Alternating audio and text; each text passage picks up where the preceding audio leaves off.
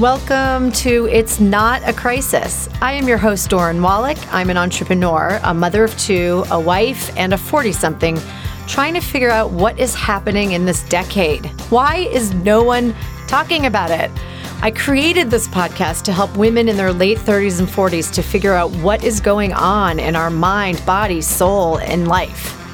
We may laugh, we may cry, we may get frustrated, but most importantly, my goal is to make this next chapter of life positive. I'm also full of my own questions, and I'm here to go on this journey with you. So let's do it together.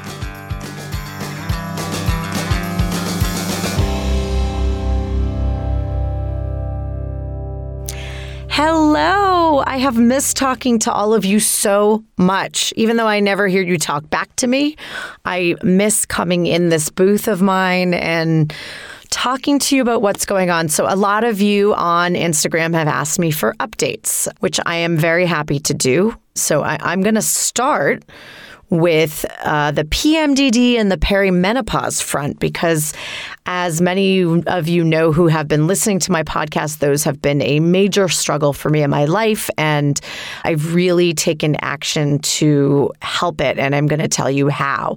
So if you're listening for the first time, this is probably not the episode to listen to. So please go back and listen to some other ones. But I have been taking some time off to just focus on a few things um, uh, within my own life. I felt like I was giving all of this advice on my podcast, but I wasn't taking the advice.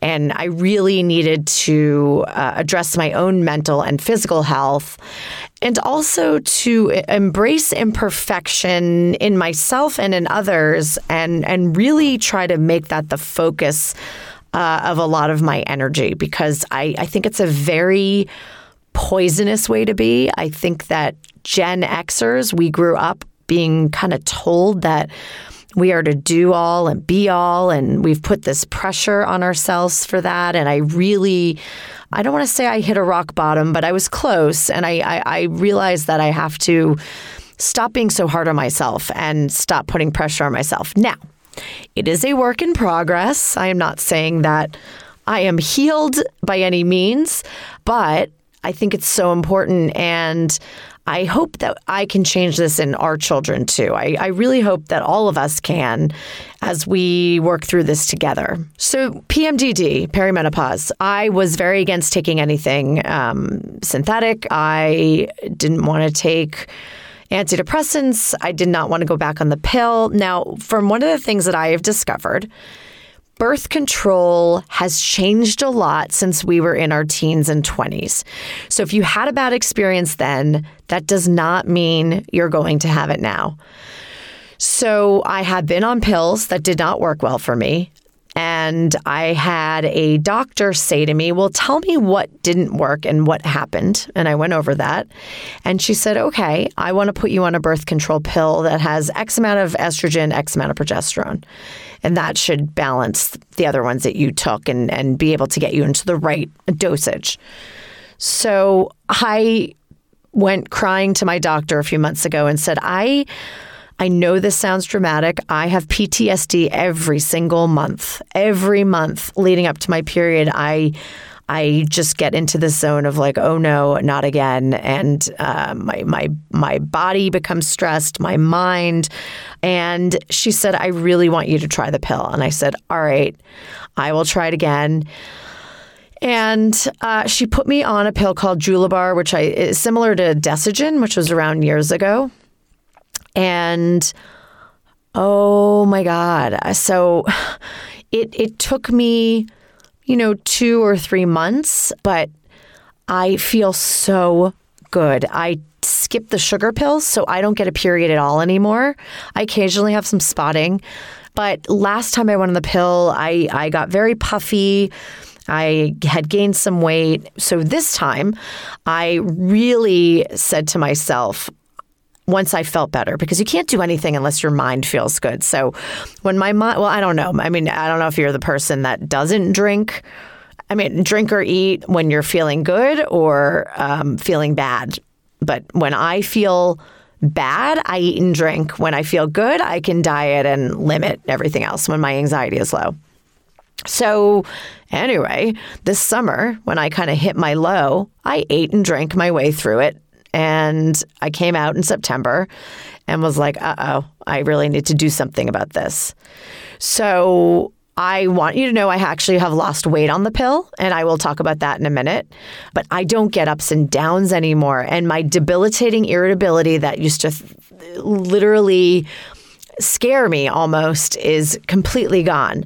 And that's not to say I don't get upset about things anymore, but the irritability that I had, which was like my skin crawling and almost like a volcano erupting, does not happen to me anymore. And I'm so grateful for that. And guys, I've said this before. I have tried everything. There's nothing you can tell me that I haven't tried for this. So for me, the birth control pill saved my life. So don't give up on it if you feel like you have this, even with perimenopause, by the way. Um, if you're in your earlier years in your 40s um, or even late, late 30s, women go through perimenopause, uh, it might be a good idea for you to try it now and see what happens. You know, you never know, but it might take a couple until you find the right one, but don't give up on that. With that being said, I hired an amazing nutritionist to make sure I was eating well and to but not to go to extreme levels, no extreme dieting because I'll never sustain it. I never have been able to.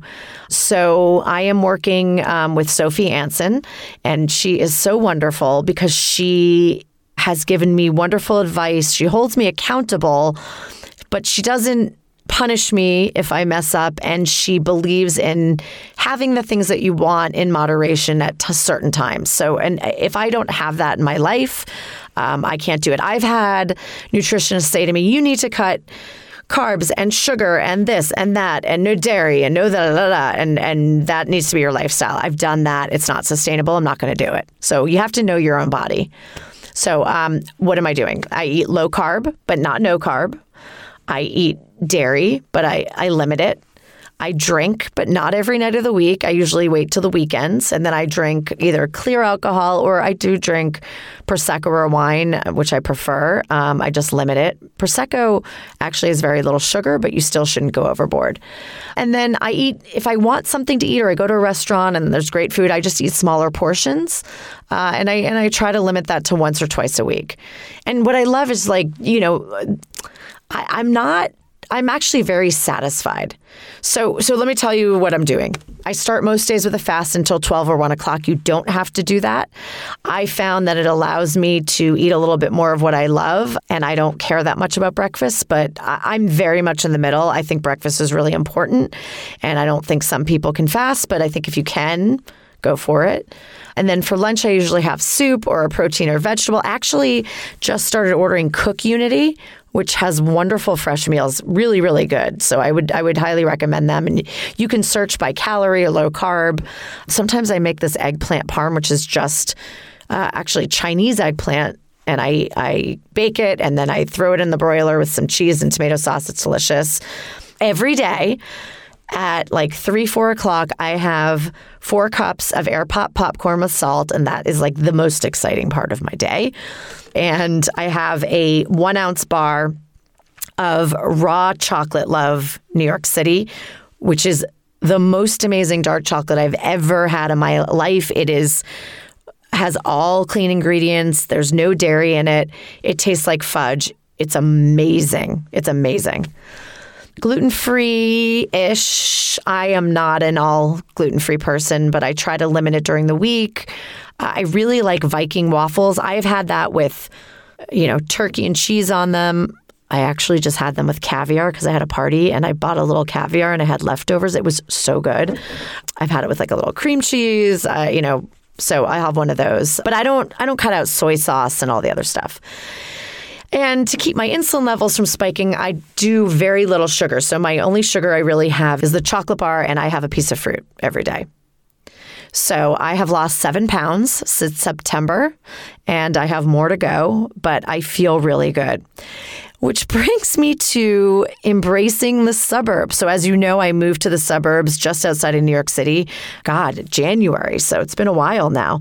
And I really like it. I I feel like a total hypocrite and a total cliche at the same time because I will be honest, I kind of judged the suburbs and you know, people in the suburbs, which is so dumb because I have so many friends in the suburbs, and even maybe a little bit women that didn't work. Uh, so I'm going to omit that. I'm going to omit that because I have really seen the other side, and I'm going to tell you uh, the pros and cons of, of both of it. So, first of all, I love where I live. I have met more women here that I have stuff in common with than I met in my 24 years in New York City.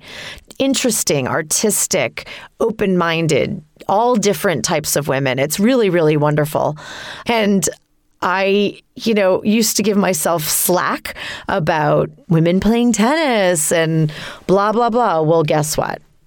Not only have I played a little tennis, I play paddle tennis, pickleball, I'm running 20 minutes on the treadmill. I do upper body weights and I do Pilates twice a week.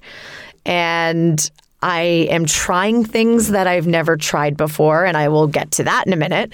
But I'm seeing changes in my body in a really short time. I started in the beginning of September. I get a massage once a week. And I am well aware that not everybody can do this. I know that I am fortunate. Uh, and, you know, it's just for me, I am able to do this right now. And I don't think I would be the person I am today if I didn't take this pause in my life. And I had to actually not be judgy. I had to say, okay, Doran, stop putting pressure on yourself. It's okay if you want to do, you know, tennis in the middle of the day. It's okay if you want to sit on the couch and watch a show. You know, uh, I'm cooking a little bit more for my family. It's it's a wild. I actually said to someone the other day, I said, I think for 10 years of running my own business and then going through the pandemic, I was in fight or flight. I somehow, and also living in Manhattan, where the pressure to be doing, doing, and going and going all the time was just way too much for me. And on top of being a Gen Xer, putting that pressure on myself to do everything just wasn't possible. It's just not possible. It's not sustainable. So I would say to you, as my advice, go easier on yourself. Don't be afraid of being a hypocrite. um, you know, and admit that you were wrong. I always admit when I'm wrong about something. And, you know, if it means doing one new thing in your life, do that. You know, I've taken some classes. I'm doing voiceover coaching for a narration voiceover. I've started an art form called kintsugi, which is the most beautiful, beautiful meaningful type of artwork and I would encourage you to read more about it or I will I will talk about it later. The other biggest thing is uh, just learning to be less of a perfectionist. To me that's something that was very detrimental in my life. And I'm really really learning to change that. I don't think it'll ever go away, but I'm learning to change it. And also giving you advice like what would be maybe every three months or maybe every six months, you do one small thing. Don't put pressure on yourself. Don't do it for social media. Do it for you. So, whether it's taking an online quick class, if you're artistic or crafty, there's Domestika and Udemy, Skillshare. They have great classes. I actually, oh my gosh, I just signed up for a class in making greeting cards because I find that greeting cards are so ugly. So, I thought, you know what? Maybe I'll make a greeting card. I don't know.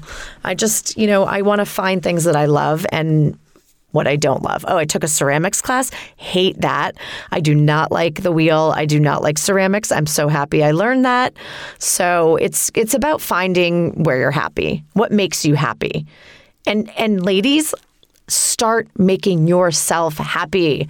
Stop making it about everybody else.